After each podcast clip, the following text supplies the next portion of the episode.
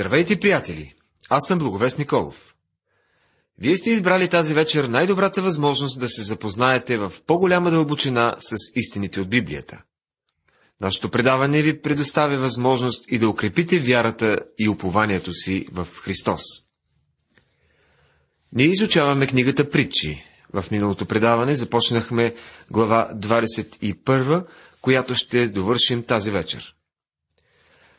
В тази част на притчите е характерна съпоставката между негативното и позитивното. Чуйте 28 и 29 стихове.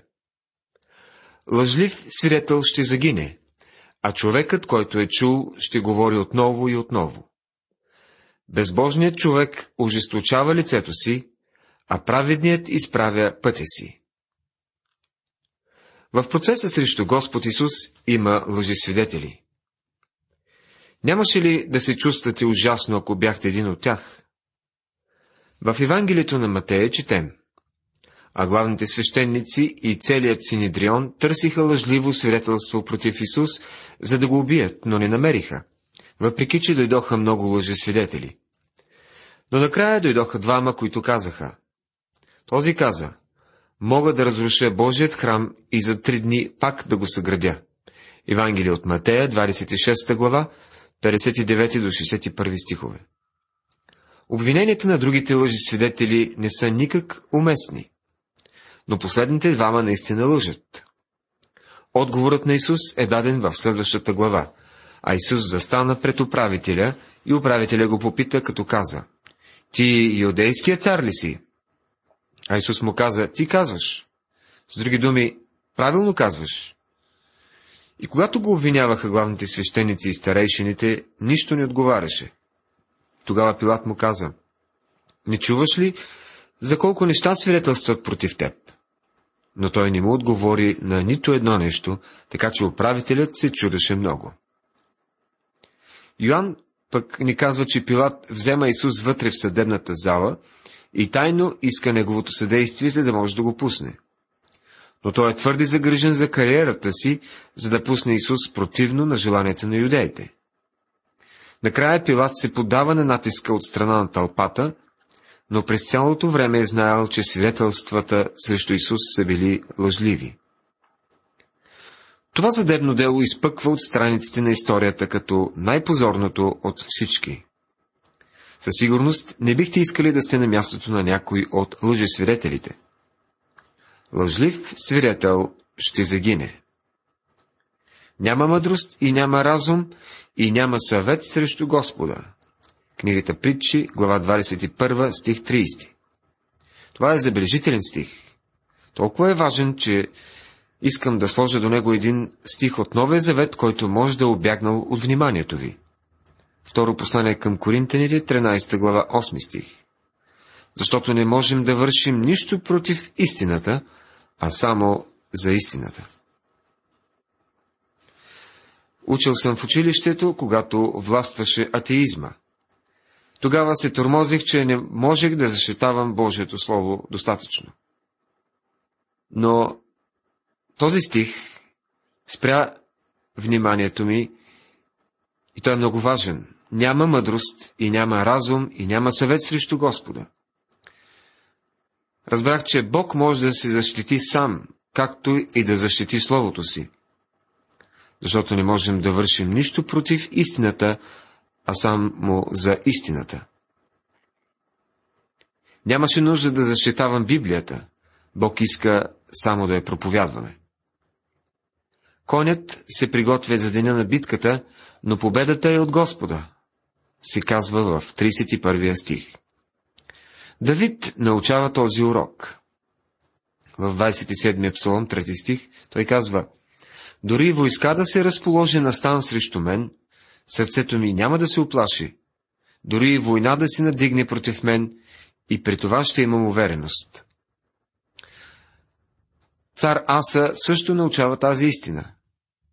Казва се във втора книга на литописи, 14 глава, че Аса извика към Господа своя Бог и каза – Господи, никой освен Теб не може да помогне в битката между многочисления и безсилния. Помогни ни, Господи Боже наш, защото на Теб се оповаваме и в Твоето име сме излезли срещу това множество. Колко прекрасно е да оповаваме на Бога. Това не значи, че не трябва да сме подготвени. Исус каза, че силният човек пази с оръжие къщата си и благата му са на сигурно място. Но победата е от Господа. Нека оръжията ви да са в готовност, но се постарайте да положите вярата и упованието си в Господ Исус Христос. Преминаваме към глава 22. Соломон, който е имал всичко, което парите са могли да купят, разглежда богатството от правилната перспектива. По-желателно е добро име, отколкото голямо богатство, и добра слава, отколкото сребро и злато. 22 глава, 1 стих.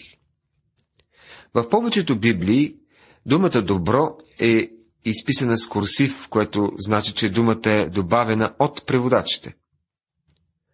По-желателно е и име. Причата не говори за името, което ви е било дадено, когато сте се родили, а за името, което си спечелвате с поведението и живота си. Знаем, че Давид е имал група мъже, известни като силните мъже на Давид. И те наистина са били велики мъже.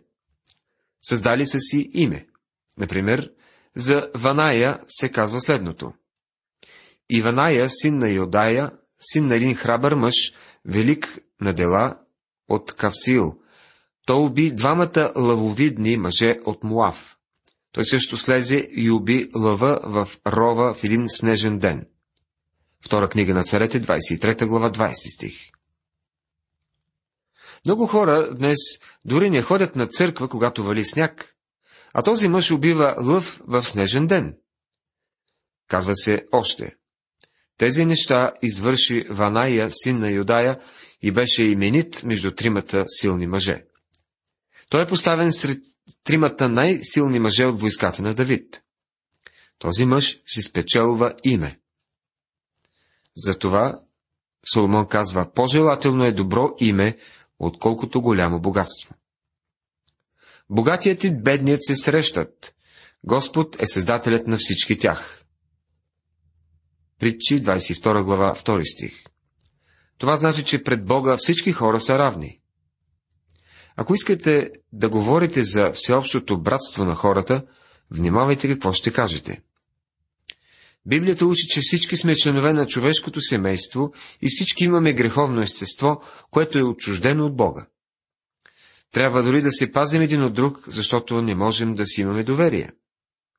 Библията казва, че Бог е направил от една кръв всички човешки нации да живеят по цялото лице на земята. И на това основание всички сме равни пред Него.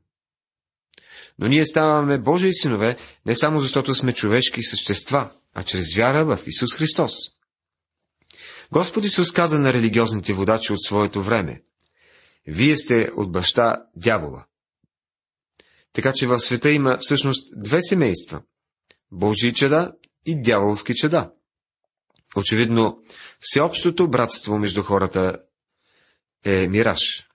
А сега забележете какво казва притчата. Господ е създателят на всички тях. Всички сме Негови като творение. Бог е създател на всички ни, но не и отец на всички. Благоразумният вижда злото и се скрива, а простите вървят напред и се наказват. Книгата Притчи, 22 глава, 3 стих. Искате ли да бъдете благоразумни? Тогава подгответе се за бъдещето.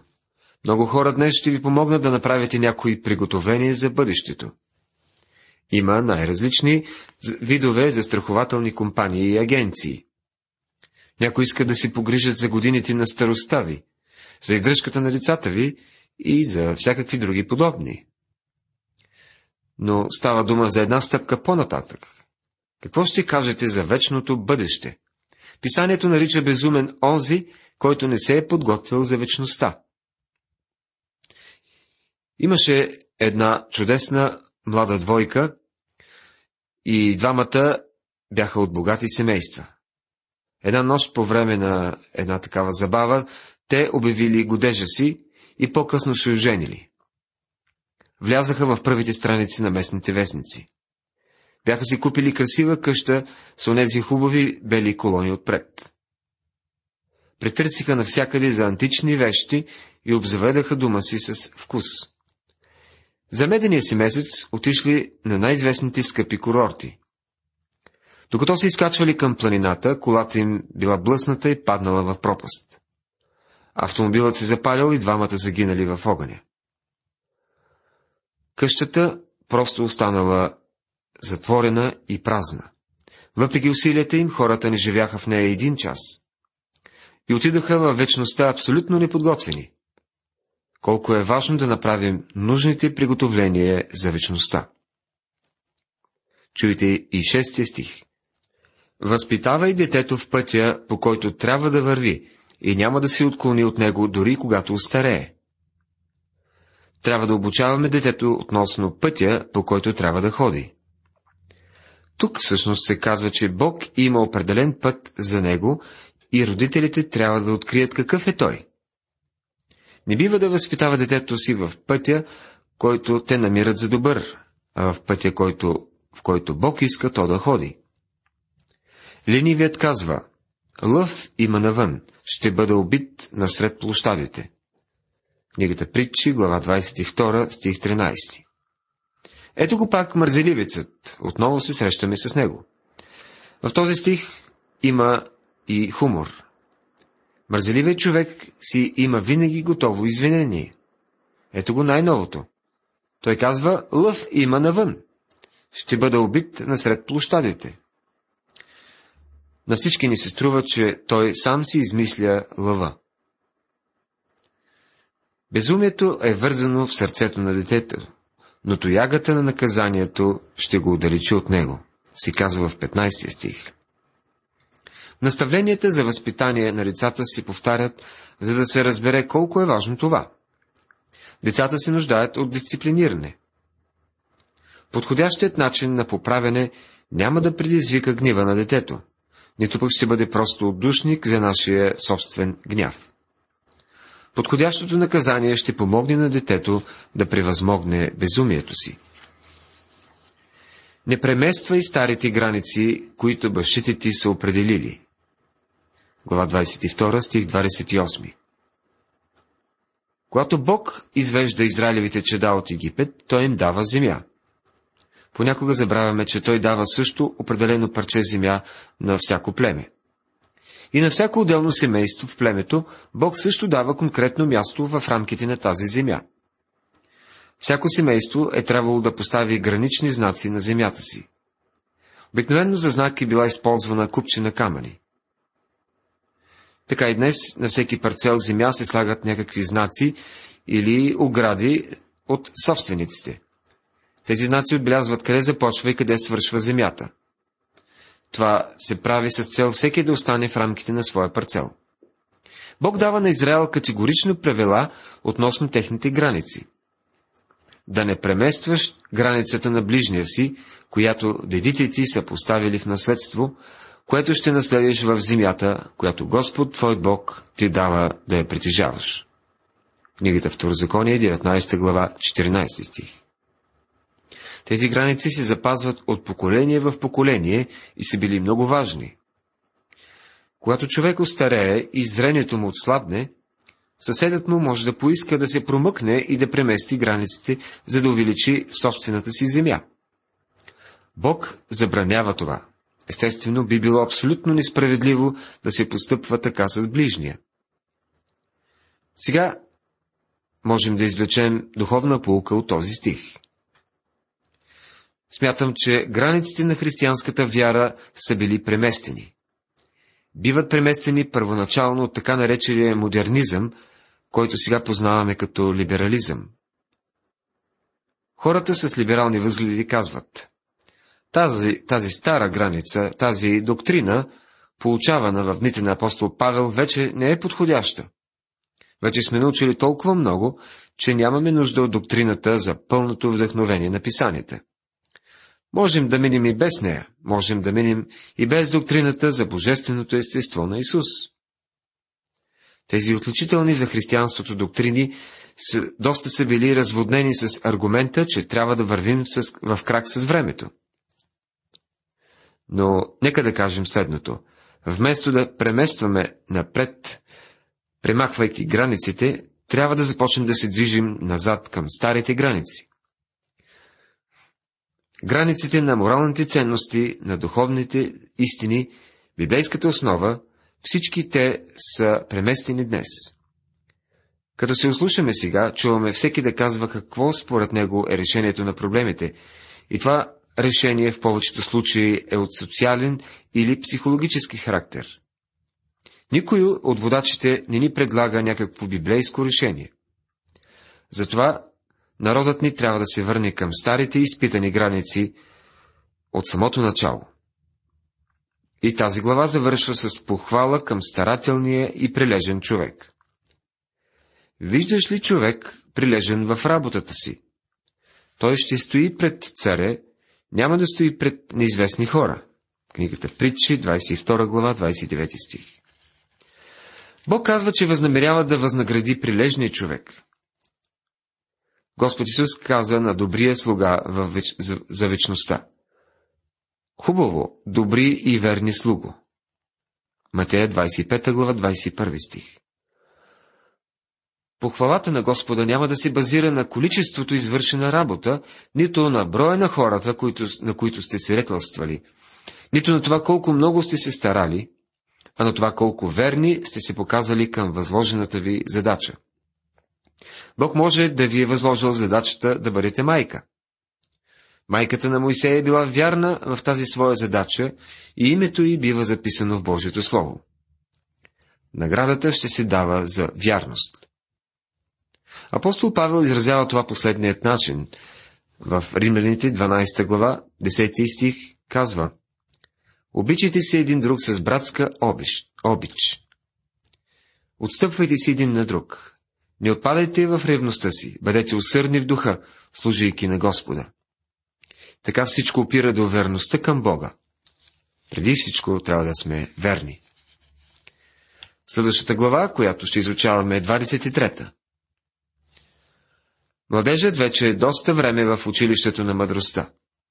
Изглежда скоро ще ни предстои церемония за дипломирането му. Чуйте първите три стиха. Когато седнеш да едеш с управител, много внимавай какво има пред теб и служи нож на гърлото си, ако си лаком. Не пожелавай неговите лакомства, защото те са измамни гозби.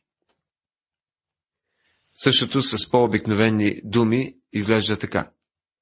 Не се дръжте като прасе, когато ви поканят на вечеря, особено ако там сервират разни деликатеси, които не сте свикнали да едете. Притчата ни казва, че е по-добре да си прережете гърлото, отколкото да се излагате по този начин. С други думи, бъдете умерени във всичко. Контролирайте се във всичко, дори и когато се храните. Днес се смята, че някои хора ядат не защото са гладни, а поради някакъв физиологичен фактор. Някои ядат, когато са под напрежение или имат проблем. Когато едем, трябва да сме спокойни и да се наслаждаваме на храната си, но да не прикаляваме. Не се старай да си обогатиш, отдалечи си от тази си мъдрост.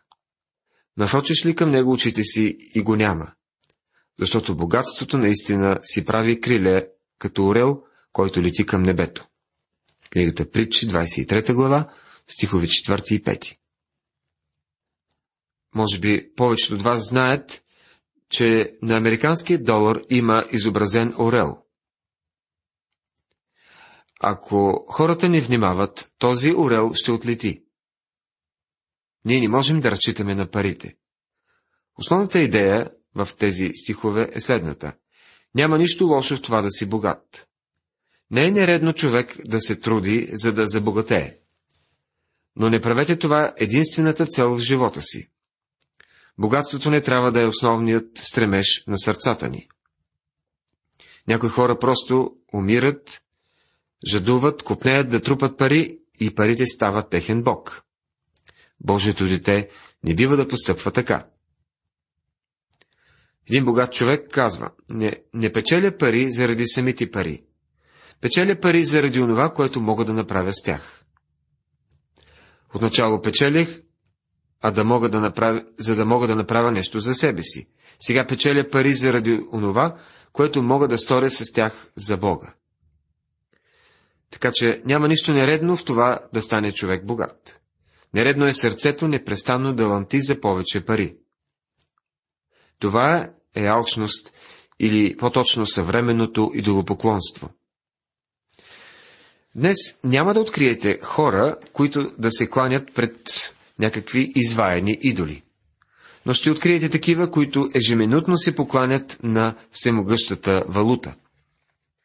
Един пастир срещнал един такъв човек, който бързал към фондовата борса в понеделник сутрин, за да проследи движението на ценните книжа. Той го поздравил сърдечно и му казал за къде бърза.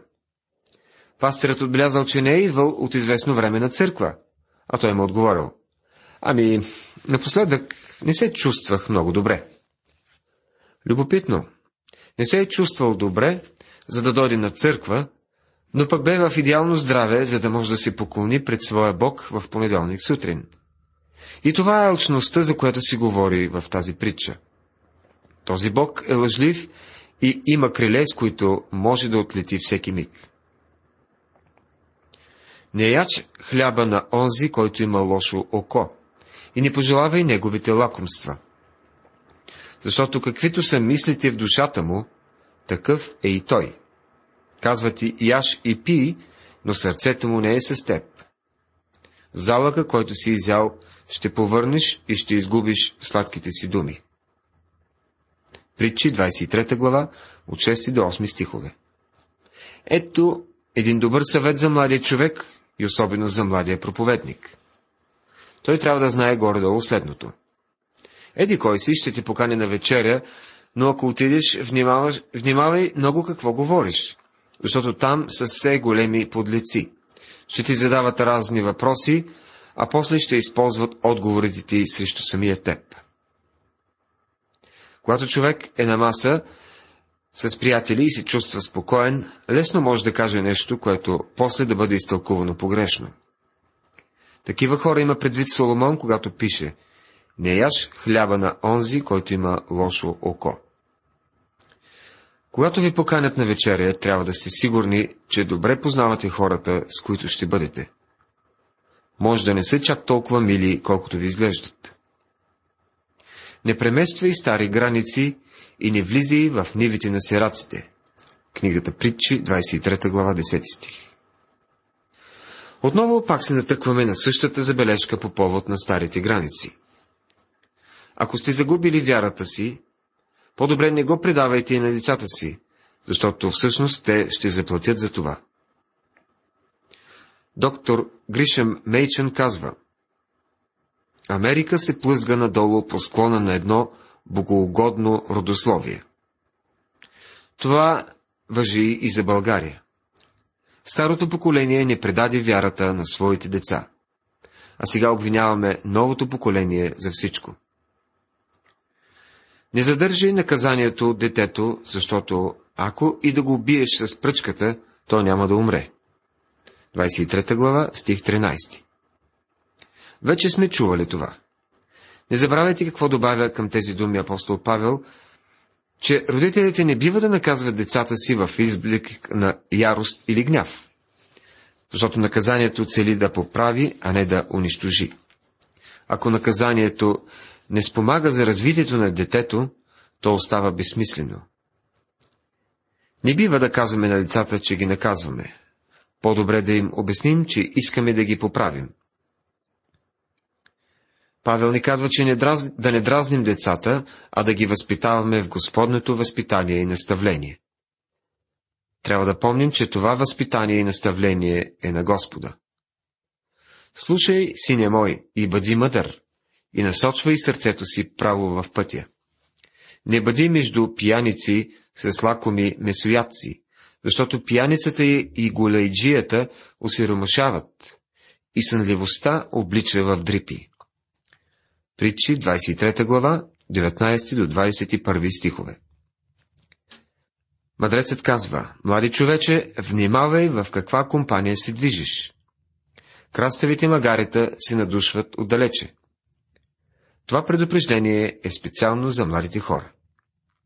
Уважаеми приятели, в нашето предаване разгледахме 22 и по-голямата част от 23 глава. Надявам се, че отново сте били обогатени и насърчени чрез тези духовни съвети. Бог да ви благослови!